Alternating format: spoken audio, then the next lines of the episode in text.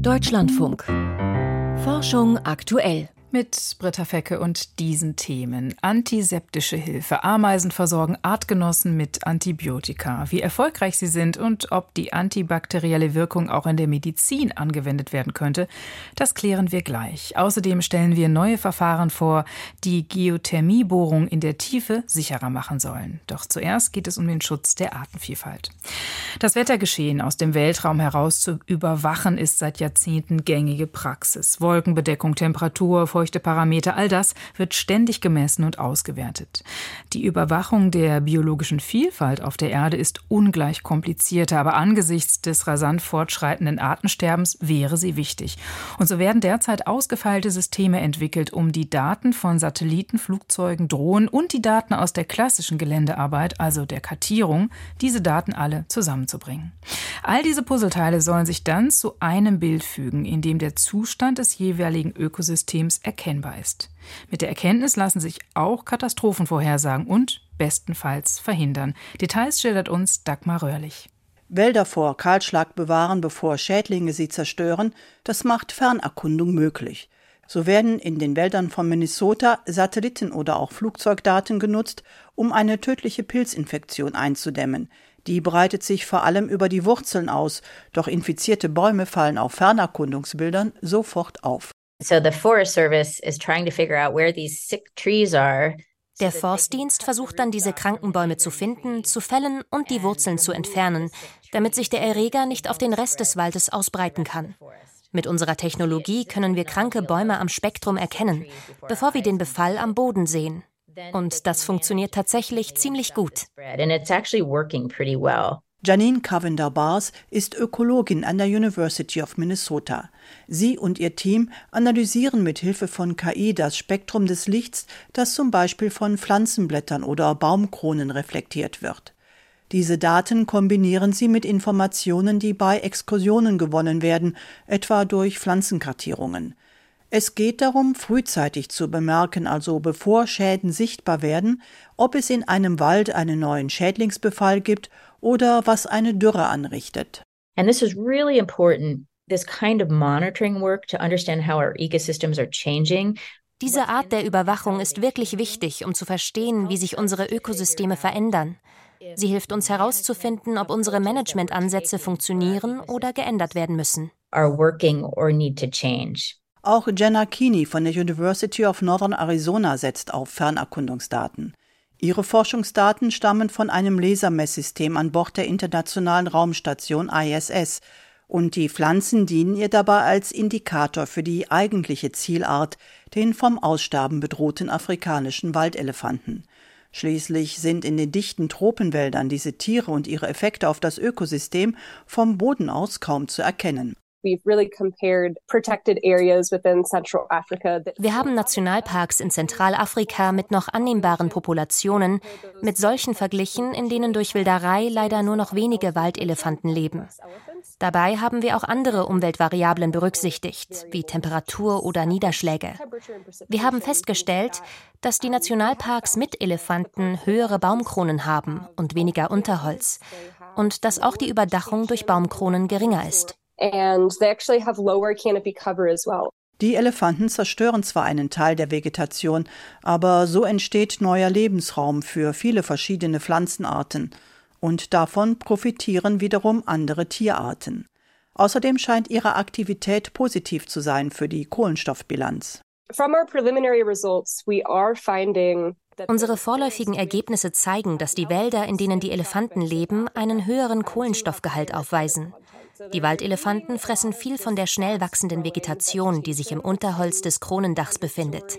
Dadurch können sich viele der Bäume durchsetzen, die höher wachsen und mehr Kohlenstoff speichern.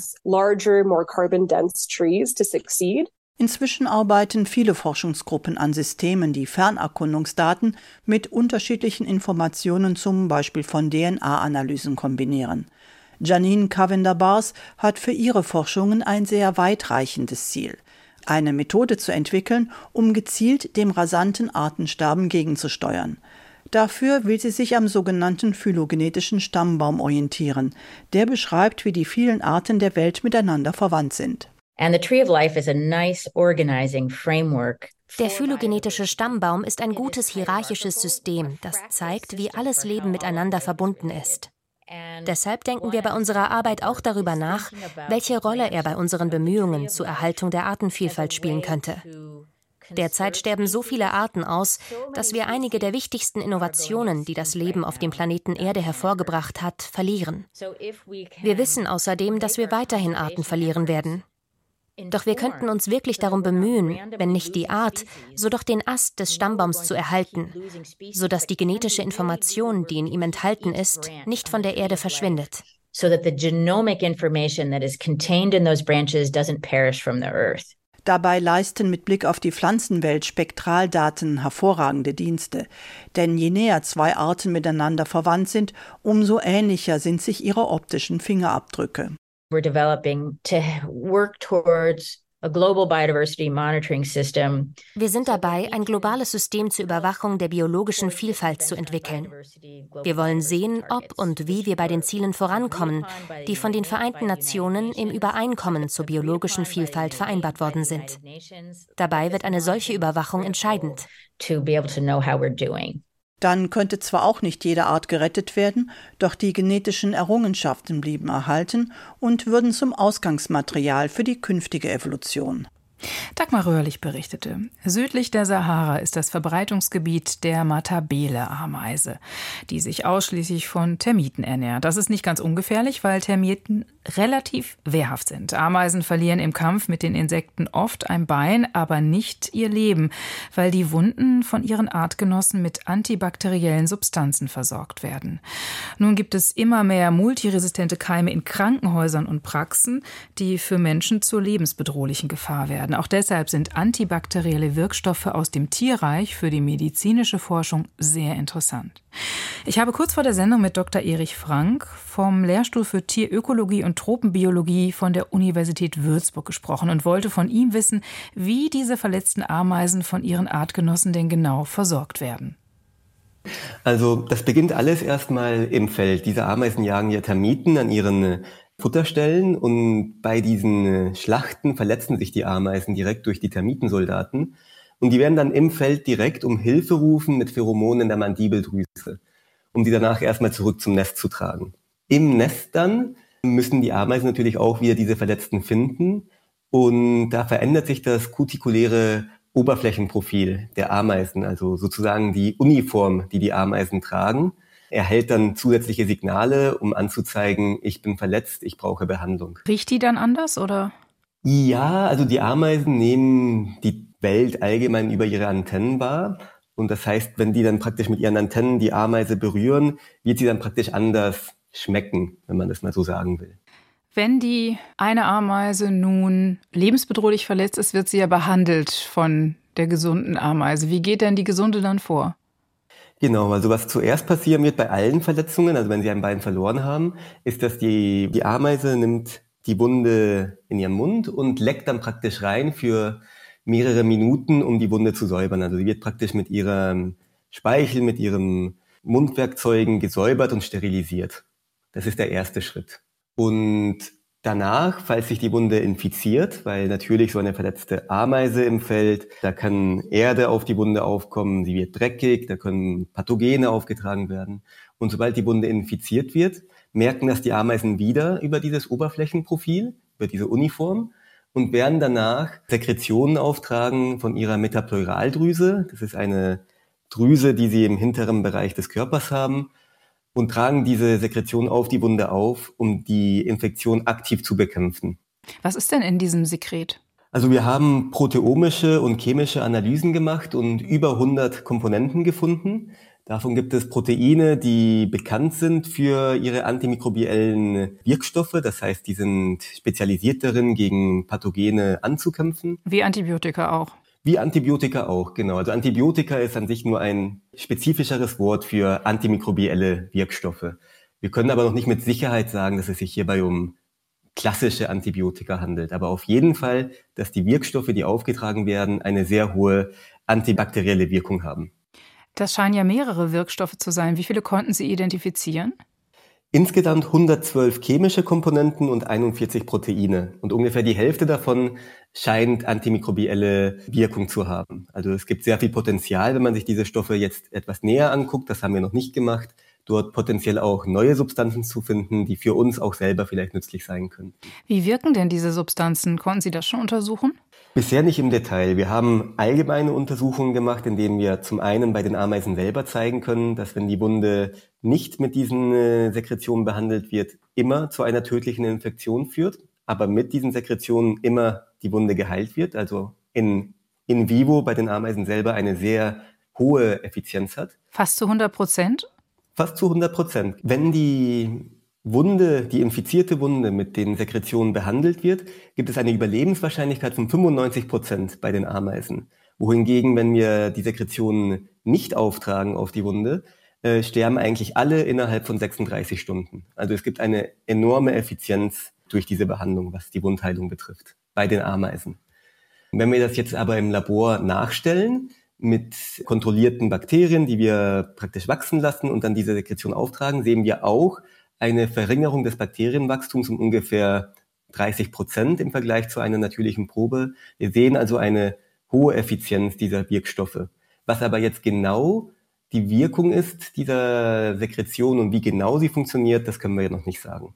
Das heißt, es könnte sein, dass eine Chance besteht, dass diese antibakteriellen Wirkstoffe auch bei Menschen angewendet werden könnten, weil wir brauchen ja auch dringend neue Antibiotika. Genau, also ich, ich denke, es bietet eine einzigartige Möglichkeit auf jeden Fall, weil es sich hier nicht um etwas Spezielles handelt, das nur bei diesen Ameisen vorkommt. Es handelt sich hier um opportunistische Bakterien, Pathogene, die in der Erde sind, also die auch wir, wenn unsere Wunde schmutzig wird, auch in unsere Wunden einfallen. Und da das ja auch nicht auf ein spezialisiertes Bakterienstamm ist, sondern so opportunistische, müssen die Ameisen auch in ihrem Repertoire eine große Menge an antimikrobiellen Stoffen haben, die gegen eine große Menge an Bakterien wirken. Ich glaube also, es gibt durchaus Potenzial, dort Sachen zu finden, die vielleicht für uns auch nützlich sein könnten. Über antibakterielle Wirkstoffe von Ameisen und ihre mögliche Anwendung in der Medizin sprach ich mit Erik Frank von der Universität Würzburg. Programmtipp. Wir kriegen hier direkt, was hat die KI gefunden? Computergehirne können viel, auch in der Medizin. Bessere Diagnosen und genauere Therapien. Das ist im Prinzip ein Vier-Augen-Prinzip, wenn man so will, oder drei Augen. Zwei von uns und ein Auge der KI. Man hört ja überall nur KI, das, dies, das kann man machen, wo ich mir als Klinikerin immer denke, super, dass man das machen kann, aber was für einen Vorteil bringt das denn jetzt? Ne? Künstliche Intelligenz in der Klinik. Die Serie in der Sprechstunde. In der DLF Audiothek App. Wenn ich 6000 Untersuchungen am Tag habe, kann man sich leicht vorstellen, das kann eine KI konstanter als ein Mensch.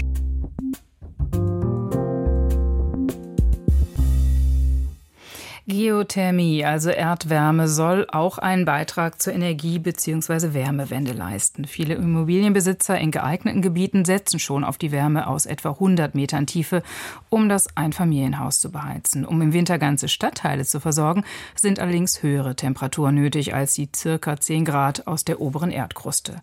In vier Kilometern Tiefe ist es deutlich heißer. Dort herrschen etwa 120 Grad. Damit diese Hitze aber mit Wasser an die Oberfläche geholt werden kann, müssen unten zunächst feine Risse ins Gestein gesprengt werden. In der Oberpfalz testen Seismologen nun Verfahren, sodass nicht oben die Erde bebt, wenn unten große Mengen Wasser in das Gestein gepresst werden. Sven Kästner hat sich das angeschaut.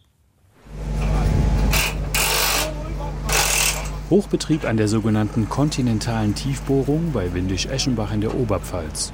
In ein Bohrloch, das vier Kilometer senkrecht in die Tiefe geht, montieren Ingenieure und Wissenschaftler die letzten Teile eines Rohrgestänges. Wir haben also Stück für Stück Rohrsegmente, die jeweils 10 Meter lang sind, eingelassen, verschraubt, das nächste und so weiter, um in die Tiefe zu kommen. Seismologe Marco Bohnhoff vom Deutschen Geoforschungszentrum leitet den wissenschaftlichen Teil des Forschungsprojektes GeoReal, mit dem Forschende hier Verfahren für die tiefe Geothermie entwickeln wollen. Vier Kilometer unter der Erdoberfläche herrschen Temperaturen von 120 Grad Celsius. Diese Wärme könnte zum Heizen ganzer Stadtteile genutzt werden. Pumpen pressen wochenlang riesige Mengen Wasser in die Tiefe. Gerade sind es 200 Liter pro Minute.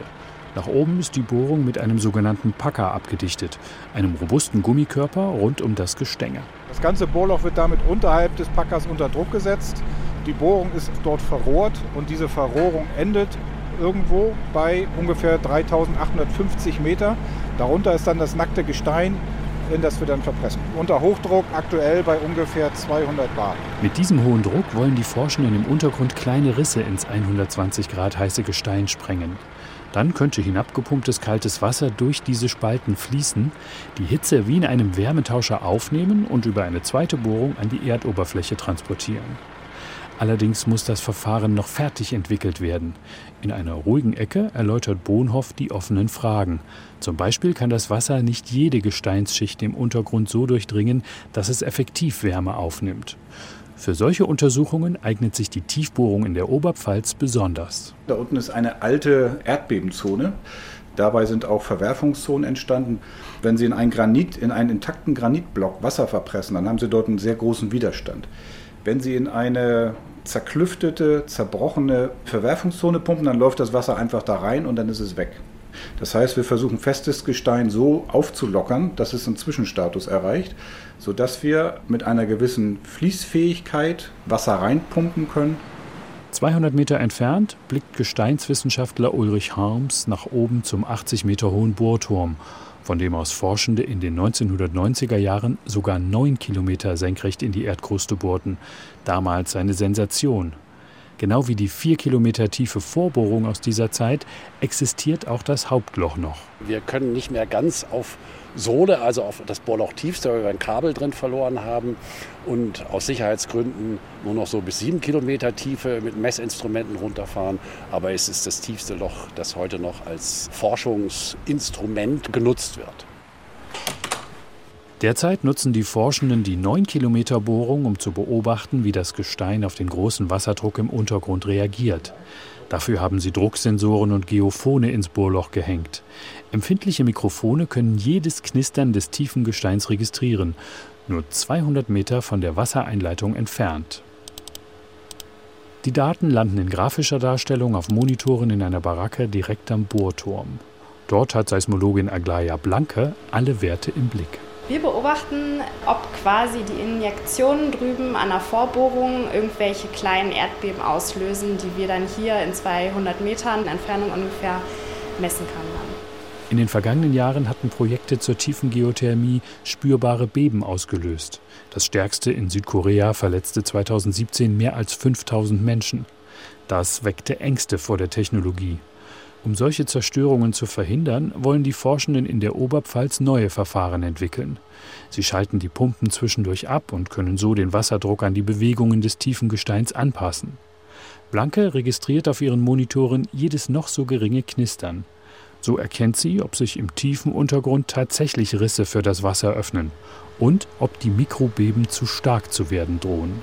Wir versuchen Seismizität zu kontrollieren das heißt, wir möchten natürlich nicht, dass sie groß wird. Sie soll möglichst klein bleiben, dass man sie eben nicht spürt. Das ist ja der Sinn.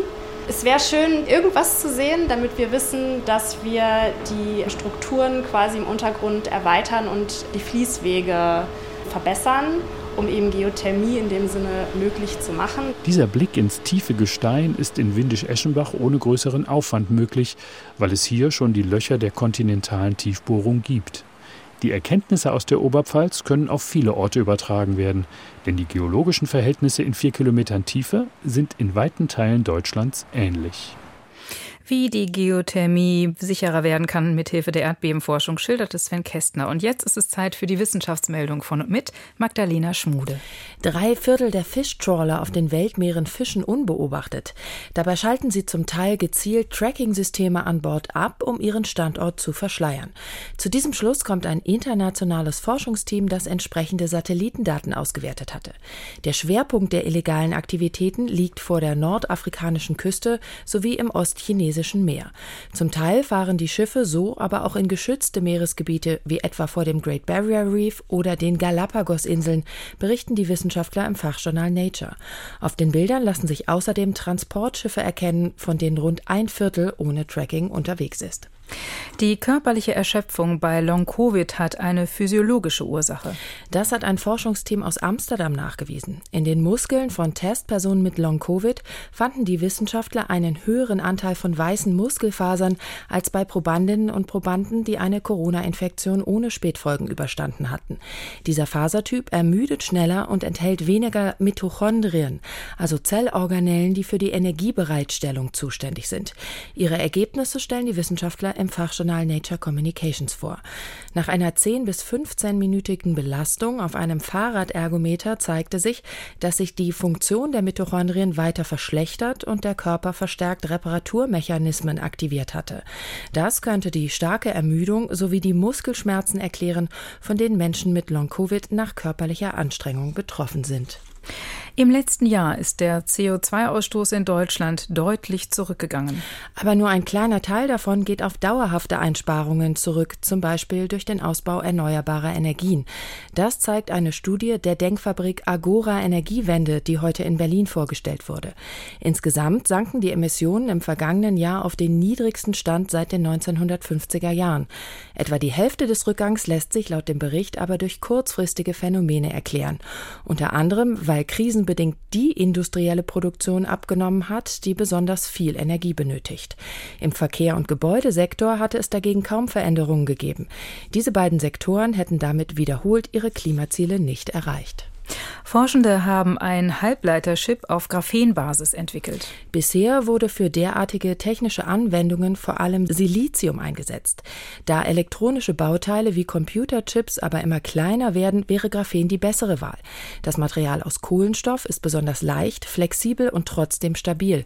Forschende aus China und den USA haben es jetzt mit einem Trick geschafft, Graphen außerdem zum Halbleiter zu machen, was es von Natur aus nicht ist. Dafür wird eine Graphenschicht mit zwei Schichten Siliziumkarbid kombiniert und stark erhitzt. In diesem Sandwich verändern sich die elektronischen Eigenschaften des Graphens so, dass es sich wie ein Halbleiter verhält, wie die Wissenschaftler im Fachmagazin Nature berichten. Ein neuartiges Antibiotikum kann auch resistente Erreger bekämpfen. Der Krankenhauskeim Acinetobacter baumannii ist unempfindlich gegen viele bekannte Wirkstoffe, weil er zu den sogenannten Gram-negativen Bakterien gehört, deren Zellmembran besonders undurchlässig für Antibiotika ist. Forschende aus der Schweiz haben jetzt eine antibiotisch wirksame Substanz identifiziert, die den Aufbau der Zellwand stören und Infektionen mit A. baumannii in Mäusen bekämpfen kann. Versuche zur Wirkung bei Menschen laufen bereits. Das schreiben die Wissenschaftler in der Fachzeitschrift Nature. In den vergangenen 50 Jahren ist kein neuer Wirkstoff mehr gegen gramnegative Bakterien zugelassen worden. Sternzeit, 4. Januar. Erste Strafe für Weltraumverschmutzung. Um die Erde kreist eine riesige Müllkippe, Anders als bei uns am Boden ist die Müllentsorgung in den Umlaufbahnen nicht geregelt. Und so häuft sich dort der Weltraumschrott. Doch nun musste erstmals ein Unternehmen Strafe für die Vermüllung des Alls zahlen. Der Telekommunikationssatellit EchoStar 7 war 20 Jahre lang in der geostationären Umlaufbahn im Einsatz. Vor knapp zwei Jahren erklärte das Unternehmen Dish, der Betreiber des Satelliten, die Mission für beendet und gab die Sendelizenz zurück. Allerdings befindet sich EchoStar 7 nur 120 Kilometer oberhalb seiner ursprünglichen Bahn. Zu den Lizenzauflagen der Kommunikationskommission in den USA gehörte aber, den Satelliten auf eine 300 Kilometer höhere Bahn zu bringen. Erst dort würde EchoStar für viele Jahrhunderte keine Gefahr für die anderen Satelliten darstellen. Das Unternehmen hatte sich bei der Restmenge an Treibstoff im Satellitentank verschätzt. Die letzten Tropfen reichten nicht, um die hohe Friedhofsbahn zu erreichen. Das Unternehmen, das üblicherweise alle Auflagen vorbildlich erfüllt, muss nun 150.000 Dollar Strafe zahlen und Maßnahmen ergreifen, um künftig die korrekte Entsorgung alter Satelliten sicherzustellen. Dies war nur möglich, weil das Verschieben auf die Friedhofsbahn Voraussetzung für die Zuteilung der Funkfrequenzen des Satelliten war. Denn internationale Regeln für die Müllvermeidung gibt es nicht. Global gesehen dürfen alle ihren Schrott auf den Umlaufbahnen einfach zurücklassen. Dirk Lorenzen über die erste Strafe für die Weltraumverschmutzung. Und damit geht Forschung aktuell zu Ende. Britta Fecke bedankt sich fürs Zuhören und wünscht noch einen schönen Abend. Hörtipp. Die Pleite von FTX hatte die Kryptowelt schwer erschüttert. Kursstürze von 20, 30, 40 Prozent, äh, das muss man aushalten können. Um Kryptowährungen soll es hier nur am Rande gehen. Bitcoin, Ethereum, Dogecoin, unzählige gibt es mittlerweile. Sie wurden geschaffen, weil sich tech-affine Visionäre finanzielle Freiheit wünschten. Der Bitcoin-Hype ist vorbei, aber die Vision, die dreht sich weiter.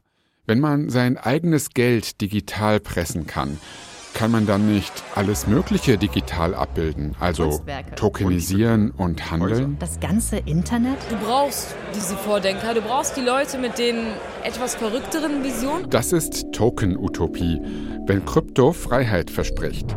Eine Doku-Serie im Podcast Wissenschaft im Brennpunkt.